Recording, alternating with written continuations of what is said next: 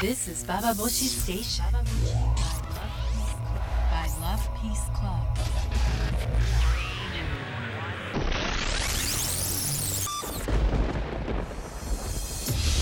インターネットラジオパパ帽子北原みのりです、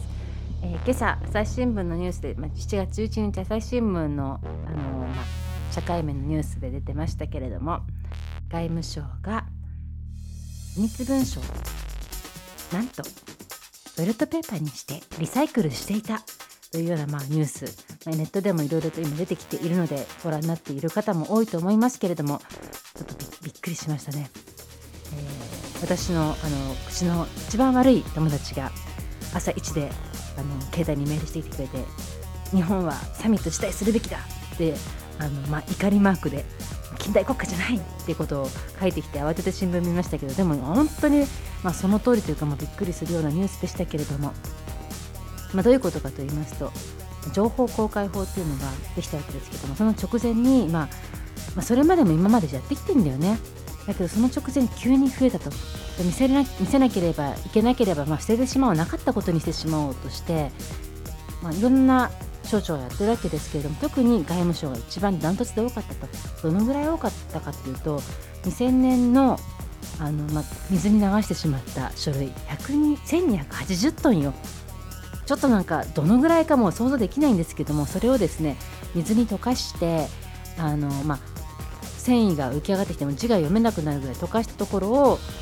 パチンコ台の大きさにくるくるまとめてそれを業者に出してその業者が紙のリサイクルとしてトイレットペーパーにしてで外務省に納めていた。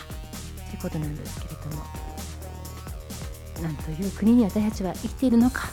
ということも思いながら今日私が、えー思うのは必要ないもの見たくないものどんな風にあなたは処分していますか？そんなことを喋っていきたいと思います。インターネットラジオババボシ今日も最後まで聞いてください.えー先日私今インターネットラジインターネットのコラムの方に書いてるんですけれどもあの先日私税関の人たちとまあやり取りする機会がありましたで、ま、セックスグッズを扱っている以上、まあ、税関とはかなりいろんなやり取りをすることが多いわけですよ例えば布ナプキンを一つ入れるのにしてもまあ、大変な あのやり取りをねしなきゃいけない時もあるんだよね。多分布ナプキンってナプキンっていうのは生理用品だから生理用品っていうのは、まあ、厚生労働省の、ま、許可が必要な、まあ、定義に決まっ定義があるんですよ。布ナプキン体に当てる膣に当てる部分膣の、まあ、マンコに当てる部分に必要ななんか条件っていうのがあるんだよね。白くなくちゃいけないとかさ。コットンとはなんコットンでなければいけないとか。で布ナプキンはあのそういうのに当たってない当たり当てはめられていないからいられませんと。布ナプキン入れられないってどういうことですかと。聞くと厚生労働省の役人に私は言われたことがあるんですけども布ナプキンを使ったせいで死んだ人がいたらあなた責任取れますかと。でも布ナプキンを使って死んだ人がいるっていう発想自体がもう斬新すぎて私あの布ナプキン殺人事件ですよそんな事件が日本に起きるのかと。まあ、衝撃でしたけれどもそのぐらいのことがまあ真剣に私たちは私はというかまあセックスグッズ関係の人は多分味わったことあると思うんですけど、まあ、いろんなやり取りをお上とさせていただいているわけです。その中先日税関に行ってきたんですけれども、まあ、これがねなんで行くことになったかというと私が注文した商品の中に初めて注文した商品だったからどんなパッケージで来るかわからなかったんですよ。そしたらそのパッケージがまあ男の男のチンコというかまあチンコは男のですけどチンコリアルチンコがバーンとプリントされている商品だったんですよ。でそれは輸入できませんと税関から電話かかってきました。私はその箱が必要なわけじゃなくて中身が欲しいんであの箱捨ててもらえますかって言ったんだけどもあの箱を捨てるのにはあのなんか書類がいろいろ必要であの、まあ、今忙しいからできませんみたいなこと言うんですよ。じゃあ私はそっち行って私が忙しいんだったら私がやりますよって言ったらいやそうではなくてなんかとにかく来てもらってあのその修正してもらえるんだったらいいですよって言ってくれたんだよね。で、ま、た返すとなると送料もかかるし、まあ、大変なのでじゃあ分かりました行きますと言って私はま税関の職員さんのいるところに行ったんですよそのリアルチンコを消すために。で持ってったのはあのカッターナイフと油性ペンでそれを持って行ってあの、まあ、税関のとこ入ったら、まあ、税関って、まあ、正確に言うと税関の職員がいる通関業者の倉庫なんだよね。で通関業者を通して商品っていうのは入ってくるわけですけどもまああの私の感覚で言うと本当ねあのほとんど全ての商品っていうかアメリカや海外から送られてくる荷物はみんな開けられてるんですよ。もう戦時中ってぐらいに一つ一つ細かく開けて何を決めるかっていうと税金を決めていくわけですけども、まあ、時々開けられなかったっていうような声も聞くんだけども私の場合は、まあ、仕事上ほとんど中は見られて入ってきます。で私の大事な大事なセックスグッズの箱がボンと開けられてあのその倉庫の隅の方に山積みになってるわけよそのリアルチンコが写った商品パッケージが。そしたらそれを見たあのまあ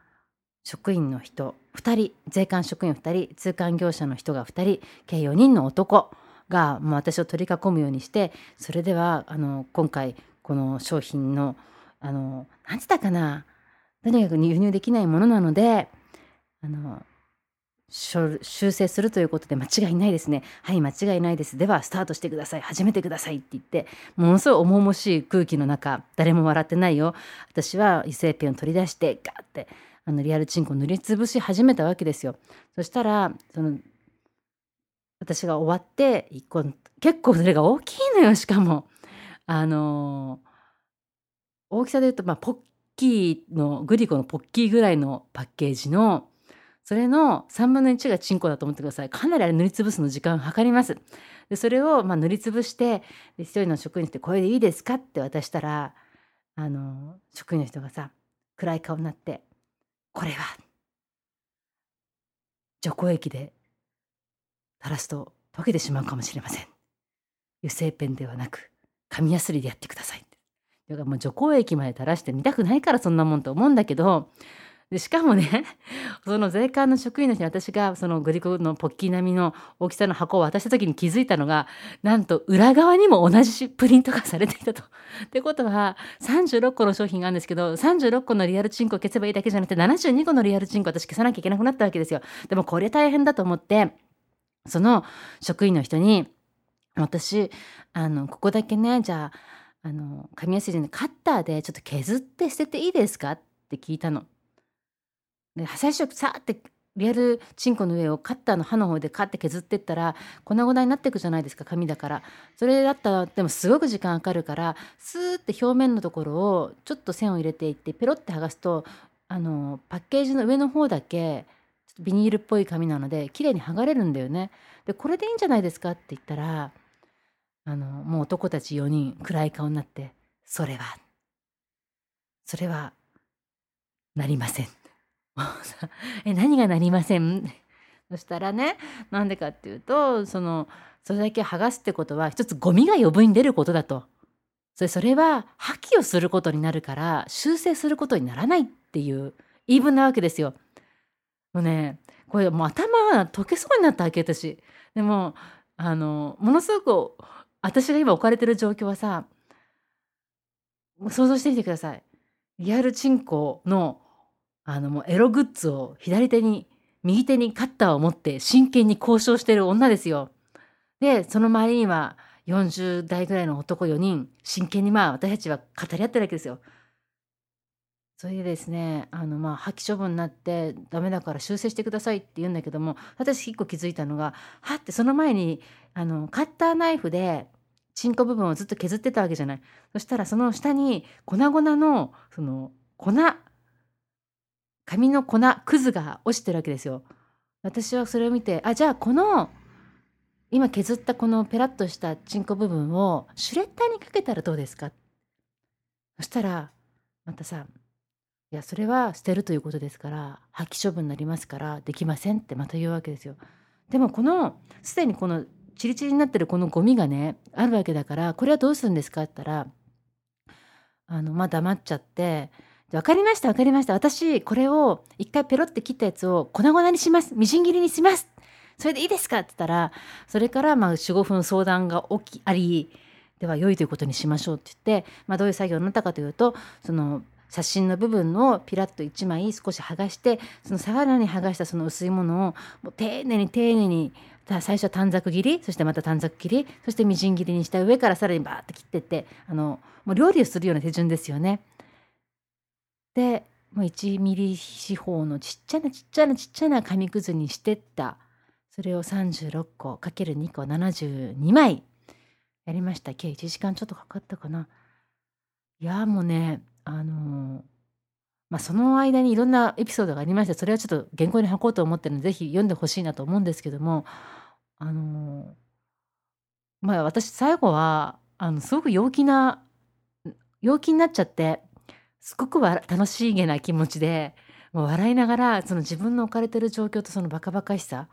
何を一番優先しなければいけないのかってことがもうすでに分からなくなってる状況でそのチンコをいっぱい削ってで帰ってきてで次の日に商品届きましたよ。でびっくりしたのがね本当にびっくりしたんだけど私が削ったチンコの箱ももちろん入ってんだけどそれプラス私がみじん切りにした紙全部全部みじん切りにしたあのチンコがみじん切りになった紙が全部ちゃんとパラパラパラってあのまるで緩衝材のようにね入ってきましたよ一緒に。いやーねあのお役所ってところはまあそういうとこだなと思うのよ。とてもとてもあのまあ尋常というか、まあ、通常の生活から考えられないような真面目に杓子定規にやっていってそしてとてもなくあの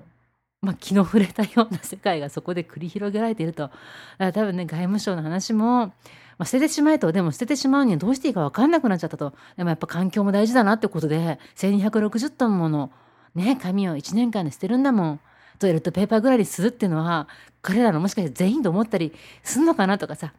なんか思ったら、本当にちょっと気の触れた国にいるような気持ちになりますけれども、えー、皆さんはそんな経験ある人、まあ、そんなにいないと思うんですけども、えー、もう何が喋りたいか分かんなくなってきたね。もうこれお役所パワーで脳みそが溶けてる状態の私なんですが、え、皆さんもなんかその捨てるものに対してなんかそのこんな不思議な経験をしたよ。こんなものを捨てるのにこんなことをしなきゃいけなかったよとかなんかそんなようなことがあったらもしくは外務省の人がいたら是非メールを欲しいなと思います。えもしくは外務省のトイレのペーパーのトイレットペーパーの使い心地なんかも聞きたいななんて思ってしまいます。えメールは投稿するのボタンを押していただくと私が直接読むメールに来ます。待ってます。This is Baba Boshi Station by Love Peace Club.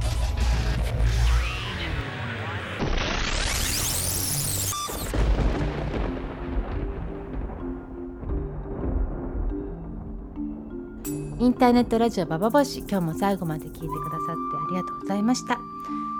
ー、ゴミ問題ゴミ問題にまあしちゃうんだけどさ あのー、まあ皆さんはどんな風に日々何を捨て何を取っていてまあ何を優先して生きていますか。私はまあそんなことをあの考えました。あのやっぱりペニスバーギナが写真で見えない見せないっていうことにしててどんな合理的なメリットが私たちにあるのかなってことを考えちゃうよね。でそのセックスグッズを、まあ、まだおもちゃ屋さんやってるといつも思うんですけどもあの性エロってことを私たちは隠すように隠すように隠さなければいけないっていうふうに生きてて、まあ、それがもうね海か海の外から渡ってくる商品を一つ一つ見て少しでものねそういうものがあったら、まあ、ビリビリにもう絶対 DVD なんてビデオなんて絶対入れない入れられることはできないし、まあ、そういう世界ですよ。そうやってで日本でも、まあ、エロとはあの、まあ、裏ビデオっていうのはあるとは、ね、言われてるけどもでも公にはまあ絶対に出てこない人たちはそうね人の性器を見るとか、まあ、それがすごくも隠されてて絶対ないかのような状況になっているわけだけれどもでも一方、まあ、少しババもしでもずっと喋っていたああいうエロゲーとか本当に女の人が痛みつけられるようなそういう AV はまあ後を絶たずに出てきていてそして何が大事で何がエロで何が気持ちいいことで何が大事なのかってことがなんだかよくわからなくなるようなそしてやばいことは捨ててしまえっていう、まあ、むちゃくちゃなところがあるのだなと思いながらえ今日私はどんなゴミを出したのか明日はどんなゴミを出すのかそんなことを考えます、えー皆さんの感想やメールをぜひ待っています、えー今日も最後まで聞いてくださってありがとうございました。北原みのりでした。This is Baba Boshi Station.